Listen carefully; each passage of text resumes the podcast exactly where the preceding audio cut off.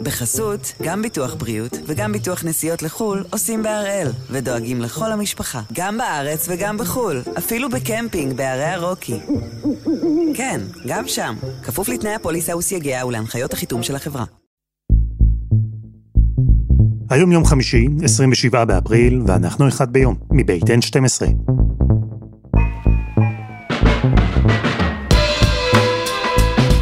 אני אלעד צמחיוף, ואנחנו כאן כדי להבין טוב יותר מה קורה סביבנו, סיפור אחד ביום, בכל יום.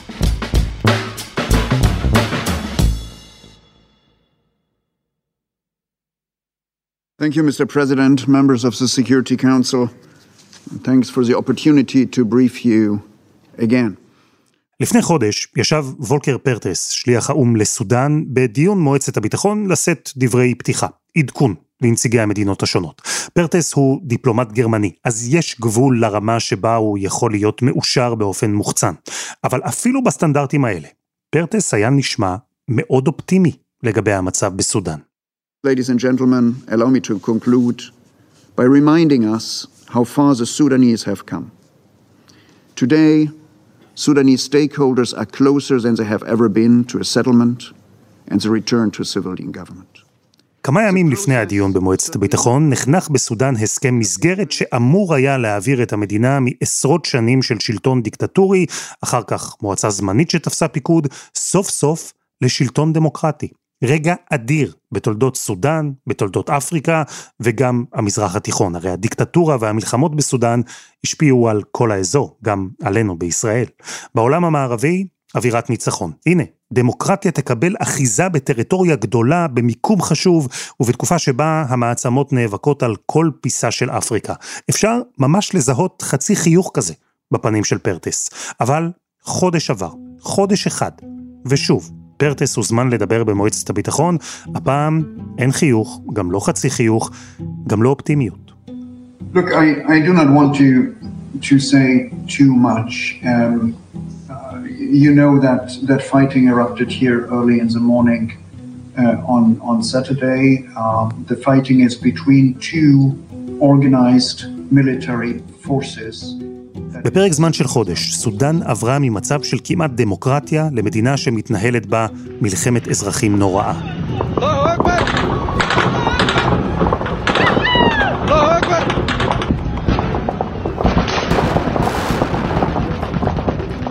מאות מתו, אלפים נפצעו, יש דיווחים על גופות מוטלות ברחובות. נמל התעופה שותק לחלוטין. אללה אכבר. בתיווך אמריקני הושגה הפסקת אש זמנית שלשום, אבל פרטס, שליח האום, עדיין לא אופטימי. הוא אומר ששני הצדדים לא באמת מוכנים לסיים את המלחמה. כמעט בלתי אפשרי להעביר סיוע הומניטרי לרבבות סודנים שמנסים להימלט מחרטום, עיר הבירה.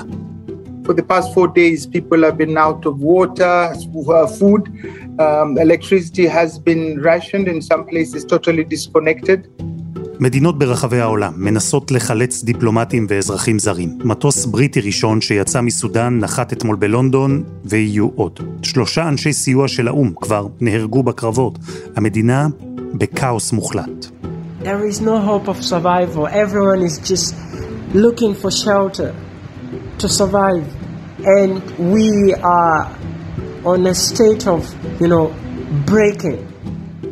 ועל הכל אחראים שני גנרלים. שהובילו מלחמות, מלחמות שהיו בהם מעשי טבח, ביזה ואונס, שני גנרלים שהחליטו לשתף פעולה ולהוביל שינוי היסטורי במדינה. שני גנרלים שעכשיו נלחמים על מי ישלוט בה.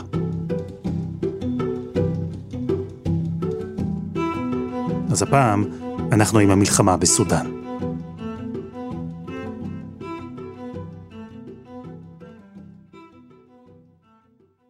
סודן אז הייתה מוגדרת, היא הגדירה את ישראל כמדינת אויב, ולכן לא יכולתי להיכנס לשטחה, הייתי קרוב מאוד לגבול שלה עם דרום סודן, אבל לא נכנסתי פנימה.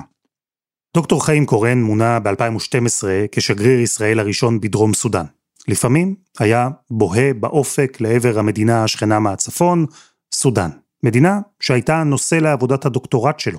היום דוקטור קורן מרצה בבית הספר לאודר לממשל, דיפלומטיה ואסטרטגיה באוניברסיטת רייכמן, עדיין מחובר מאוד למה שקורה שם, אצל השכנה של השכנה שלנו, דרומית למצרים. סודן חוותה שני סוגי קולוניאליזם בזמן המודרני, אחד זה העות'מאנים, אלף שמונה מאות עשרים ואחת, והשני הוא הבריטי, שבא לידי תוקף מאוד חזק בין אלף שמונה מאות שמונים ואחת ל-אלף שמונה מאות שמונים ותשע, והם טיפחו סוג מסוים של אוכלוסייה, מתוך האינטרסים שלהם. למה? כי ב... בחרטום יש כותנה נהדרת כמו הכותנה המצרית, יש בקר משובח, וזה הבריטים ששלחו את הכותנה הזאת למטביות במנצ'סטר, הם הוציאו בגדים נהדרים בגלל הדבר הזה, ולכן היה להם אינטרס לטפח את הצפון, והצפון, או מה שקוראים היום סודן, זכה לכל ההטבות שיכלו לתת להם. כשהבריטים יצאו מסודן ב-אלף תשע מאות חמישים ושש, נשאר שם בלגן. תערובת של עשרות קבוצות שונות שכולן חיו במדינה אחת. והדבר הזה גרם באוכלוסיות כל כך שונות, שמדברים שם למעלה מ-מאתיים וחמישים שפות, אני לא מדבר על דיאלקטים, שפות שונות, שזה כולל גם את הדרום, ברור שזה גרם לבעיות. סודן הייתה אז המדינה הגדולה ביותר באפריקה, ואחת מזירות הקרב הגדולות והקשות בעולם. מלחמות אזרחים בין הצפון לדרום הובילו לשני מיליון קורבנות, וב-אלף תשע מאות שמונים ותשע, כשהקרבות עדיין בעיצומם, סודן עברה הפיכה צבאית. קולונל עומר אל-בשיר הדיח את הנשיא ותפס את השלטון. והם יחרדון ראיס הנזם המصرי לגזו סודן. זאת אומרת, עומר אל-בשיר הוא זה הגנרל עם האוריינטציה האסלאמית שלקח את סודן לצד הקיצוני. למעשה סודן הייתה המדינה היחידה שיש לה, הייתה לה אג'נדה מדינתית תומכת בטרור, שיתף פעולה עם אל-קאידה, שיתף פעולה עם איראן וכו', והוא אדם ערמומי וחכם שניהל את מעשיו בחוכמה רבה, והצליח לשרוד בשלטון שלושים שנה ולעצב את סודן פחות או יותר כמו שהיא נראית היום. בשיר הכיל בסודן חוקי שריעה, היו שם עונשים של קריטות איברים, היו משמרות צניעות. הוא אסר על מפלגות שאינן דתיות מלהתקיים, הוא מינה שופטים מוסלמים, הוא תמך בגופי טרור, והוביל את סודן אל תוך רשימת תומכות הטרור של ארצות הברית, שגם הטילה עליה סנקציות כבדות. אבל בשיר המשיך, אפילו הגביר את הקצב, הוא היה נחוש להפוך את סודן למדינה מוסלמית, ולכן פתח עוד חזית בלחימה, במערב, בדרפור.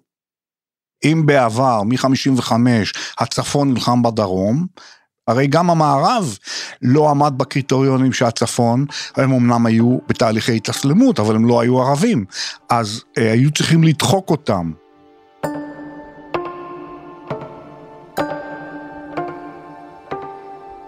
כשהצבא הסודני היה עסוק בלחימה בדרום, הוקם גוף חדש, מיליציה, שהתמקדה בלחימה במערב, בריכוז האוכלוסייה של אפריקאים מוסלמים שאינם ערבים.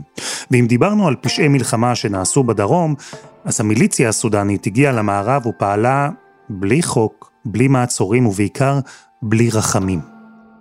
קראו לזה ג'ינג'אוויד, שזה אה, יחידות ערביות שפוגעות במוסלמים אבל לא ערבים במערב, בוזזים, אונסים, מאיימים, מפציצים, מבריחים ובסוף הורגים, עד שזה הגיע לכדי הג'נוסייד בדרפור בין אלפיים ושלוש ל-אלפיים וחמש, שמספר ההרוגים מוערך שם בקרב, כמעט חצי מיליון, וזה על ידי מיליציה שהשליט, במקרה הזה בשיר, מתנער ואומר, אני לא מכיר אותם, אני לא יודע מי הם וכו'.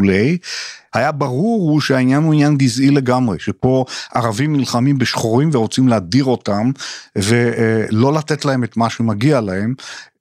בשיר השתמש במיליציה הזאת, הג'ינג'אוויד, כדי לבצע טבח, ולהתענות ולהפלות אותם לאורך השנים, ולהדיר אותם מכל המשרות האלה, עד כדי כך שזה הגיע לטבח.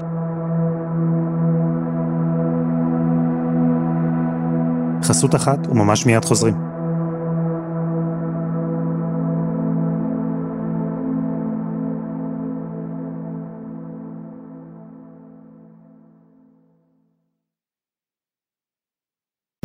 בחסות, גם ביטוח בריאות וגם ביטוח נסיעות לחול עושים בהראל, ודואגים לכל המשפחה, גם בארץ וגם בחול, אפילו בקמפינג בערי הרוקי. כן, גם שם, כפוף לתנאי הפוליסה וסייגיה ולהנחיות החיתום של החברה. במשך שנים סודן ניהלה מלחמה בשתי חזיתות. מול הדרום, שם נלחם הצבא הסודני באוכלוסייה נוצרית, ובין מובילי הצבא גנרל בשם בורחן. במקביל, סודן נלחמה גם במערב, באפריקאים המוסלמים, בדרפור. שם ניהלה את המלחמה מיליציה, אר אס אף שמה. אותה הוביל הגנרל דגלו. הוא מכונה גם חמאטי, אז תשמעו כאן את שני השמות. ואלו שתי הדמויות שחשוב לזכור וחשוב להכיר, הגנרל בורחן והגנרל דגלו. שני הגנרלים שמניעים את הסיפור של סודן בימים האלה, שניהם היו חלק חשוב בשלטון של הדיקטטור בשיר, שהשתמש בשניהם כדי לשלוט ולדכא את העם הסודני. הדיקטטור הקטלני הזה בשיר, הוא פשוט המלל את תושבי המדינה הזאת, הוא לא רק שהוא פגע בהם אנושות כלכלית ובחיי היום יום, גם הכפייה האסלאמית הקשה על, על אזרחים שלא בהכרח היו כאלה, והפגיעה המוחלטת בחופש הביטוי היו ללא נסו. אלא שאחרי שלושים שנה של דיקטטורה, ודווקא כשבשיר הראה סימנים שהוא מתכוון להתרחק מאותן מדינות תומכות טרור, ולהתקרב במידה מסוימת לעבר המערב, התחילו נגדו הפגנות מבית. הפגנות שב-אלפיים ושמונה עשרה התעצמו בגלל זינוק חד ביוקר המחיה, בעיקר במחירי הלחם, אבל לא רק.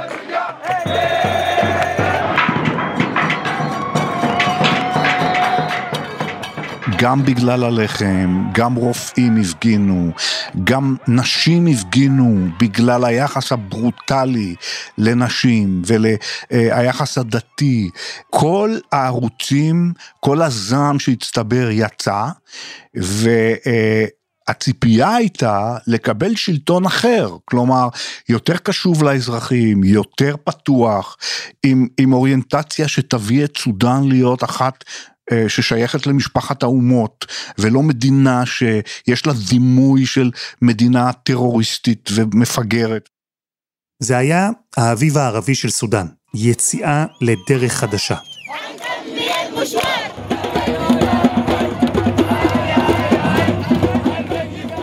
בשיר נשלח למעצר בית, האסירים הפוליטיים שלו שוחררו כולם, תומכיו יצאו אמנם להפגין והוחלט לא להסגיר אותו לבית הדין הבינלאומי, אבל הדיקטטור ששלט בסודן שלושה עשורים איבד את השליטה.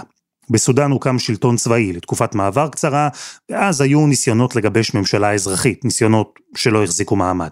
היה ברור שכדי לייצר איזושהי יציבות, חייבים פנימה גם את כוחות הצבא. וכאן נכנסו לתמונה שני הגנרלים, בורחן ודגלו, חמאטי.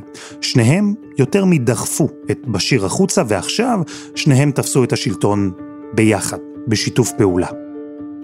שני גנרלים, כל אחד ממוצא אחר, אל בורחן היה הרמטכ"ל, דגלו היה המנהיג של המיליציות, איש אכזר ו- ומוכשר מאוד, והצליח לקופף את האחרים ולהגיע לשיתוף עם בורהן, כתוצאה ממאזני הכוח שנוצרו שם. שווה בנפשך שאתה תושב דרפור במערב הסודן, ומישהו שהיה מזוהה עם כוחות שטבחו במשפחותיך בראשית המילניום, עולה עכשיו לשלטון וישלוט עליך, והם מקבלים אותו כשליט מספר שתיים, והם צריכים לחיות עם העניין הזה, ובצר להם הם צריכים להסכין עם העניין הזה, ולו בלבד שהמצב ישתפר, וזה מה, ש, זה מה שקורה. זאת אומרת, קשה לזהות פה איזו התלהבות עצומה של האזרחים מהשלטון. זה לא קורה שם, הם רוצים כבר לראות איזושהי רפורמה, ואפילו יהיו אנשים פחות טובים, ולו בלבד שמשהו יזוז, כדי שהם יוכלו לשפר את תנאי החיים שלהם. לצד הצמד נכנס להנהגה גם מנהיג אזרח, אבל היה ברור שהם הקובעים, ראש המיליציה וראש הצבא, הם המושכים בחוטים. ובאמת אותו מנהיג אזרח מצא את עצמו בחוץ די מהר. בורחן ודגלו נשארו לשלוט בסודן בעצמם, הם קידמו ביניהם הסכם מסגרת, שבמסגרתו סודן תעבור לשלטון אזרחי, אולי אפילו כמעט דמוקרטי. הם הסתכלו לעבר המערב. גם אל ישראל הם ניסו להתקרב, הם העניקו תמיכה להסכמי אברהם, הכל בניסיון להוציא את סודן מרשימת הסנקציות של ארצות הברית ולשקם את הכלכלה. שני הגנרלים גם הבינו, וזה כנראה העיקר, שסודן חייבת להיות מדינה שבה יש כוח לוחם אחד, לא עוד צבא ומיליציה, אלא גוף משולב. וכאן התחילו ביניהם הוויכוחים. או, הם רבים כבר כמעט מרגע כינון הממשלת הטרנזישון הזאת, והם רק שומרים על איזשהו מאזן כוח, וכמו אנשים שבאים ממוקדי כוח, הם מחכים לזהות רגע שבו מישהו is on the upper hand, והוא ישלוט על הסיפור הזה, וכנראה שחמתי זיהה את הרגע הזה. אגב, לא, זה לא איזה שיגיון שהוא סתם מממש, חמתי פיתח לו יחסי חוץ משל עצמו, למשל, הוא מחובר לרוסיה, גם לכוחות וגנר של רוסיה, הוא מחובר לאמירויות, הייתי אומר שבורהאן, המנהיג, מחובר יותר למצרים ולסעודיה, וגם אלינו, ומה שקורה הוא שלמעשה, מיד הדבר הזה הופך להיות מעניין פנימי לעניין אזורי, ואחר כך עניין בינלאומי, כי ברגע שארצות הברית ורוסיה וסין מעורבות בכל הסיפור הזה, זה מיד מקבל תהודה שונה כמובן. בין שני הגנרלים התחילה מלחמה. דגלו, ראש המיליציה, אמר ששילוב בין המיליציה לצבא יכול לקרות מבחינתו רק בעוד עשר שנים. הרי אם המיליציה תתפרק ותשתלב בתוך צבא סודן, דגלו יאבד את הכוח שלו. אז מבחינתו שהתהליך הזה ייקח כמה שיותר זמן. אלא שמולו, הגנרל בורחן, מנהיג הצבא, הוא רוצה שהשילוב בין שני הגופים יקרה כמה שיותר מהר. הוא מדבר על גג שנתיים. אז יש כאן מאבק כוחות אדיר בין שני גנרלים, לכל אחד מהם גוף צבאי, מנוסה, חזק, גוף שניהל מלחמות נוראיות, גוף שביצע פשעים נוראיים. יש כאן מאבק אדיר על מי ישלוט בסודן. זה כאילו שאתה יצרת את צהל ממישהו שהתחיל בטירונות בגולני, ולקחת מישהו מאיזה מיליציה שהיא לא קשורה לצבא, הוא התקדם במיליציה, מפקד המיליציה, הגיע לדרגת המפקד שלה, שיש לו הכשרות צבאיות והכשרות אחרות, ובסוף הוא רוצה שתכניס אותו לצבא, והוא יש שווה ערך לגנרל שטיפס במעלה הדרגות בצבא, ואחר כך גם רוצה להעיף את הגנרל הזה. זה פחות או יותר המצב שנמצא בתוך סודן, ולכן מאוד מאוד קשה ליישב את המחלוקות, ואם אתה צולל לתוך החברה ההטרוגנית הסודנית, השבטית והסופית, והקשרים הפנימיים בין האנשים השונים, אתה מבין איך זה בנוי ומרושת באופן חברתי ופוליטי, ואז כל אחד יש לו אה, מאחזי כוח במקומות שונים ברחבי סודן, והמלחמה היא מלחמה לכל אורך הטריטוריה, ולא רק בחרטום. אני לא יכול להגיד לך כרגע איך ומתי בדיוק, אבל הם ללא ספק, כל אחד בדרכו יממש את יכולותיו ואת מימוש הכוח שלו בדרכו. ועכשיו יש ניסיון בינלאומי נואש לעצור. האמריקנים התערבו וטיווחו הפסקת אש של שבעים ושתיים שעות, לפחות כדי להעביר סיוע הומניטרי ולאפשר לאזרחים להימלט. נכון לאמש, הפסקת האש מחזיקה באזורים מסוימים, אבל לאיש אין ספק. המלחמה בסודן עדיין רחוקה מלהסתיים. כל צד נחוש להשמיד את הצד השני, כל גנרל מאשים את השני ומאיים ברטוריקה שרק הולכת ומחריפה. ואזרחי סודן, הם כרגיל נתקעו באמצע. המיליציות הן אמונות על רצח אזרחים והתנהלות פושעת כלפי אזרחים, והם מממשים את זה עכשיו באכזריות רבה, וזה פשוט מזעזע, מה אני יכול להגיד? אלה דברים ש...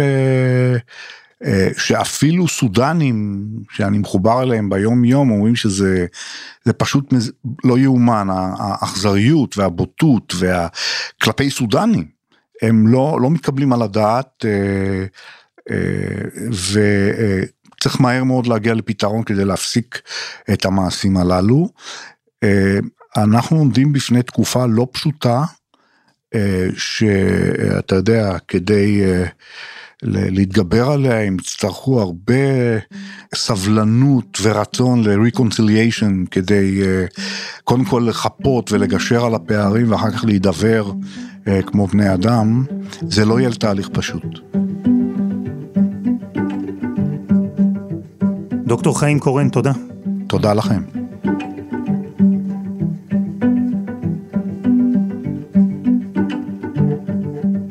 וזה היה אחד ביום של N שתים עשרה. אנחנו מחכים לכם בקבוצה שלנו בפייסבוק, חפשו אחד ביום, הפודקאסט היומי. העורך שלנו רום עתיק, תחקיר וההפקה עדי חצרוני, דני נודלמן ורוני ארניב, על הסאונד יאיר בשן שגם יצר את מוזיקת הפתיחה שלנו, ואני אלעד שמחיוף, אנחנו נהיה כאן גם בשבוע הבא.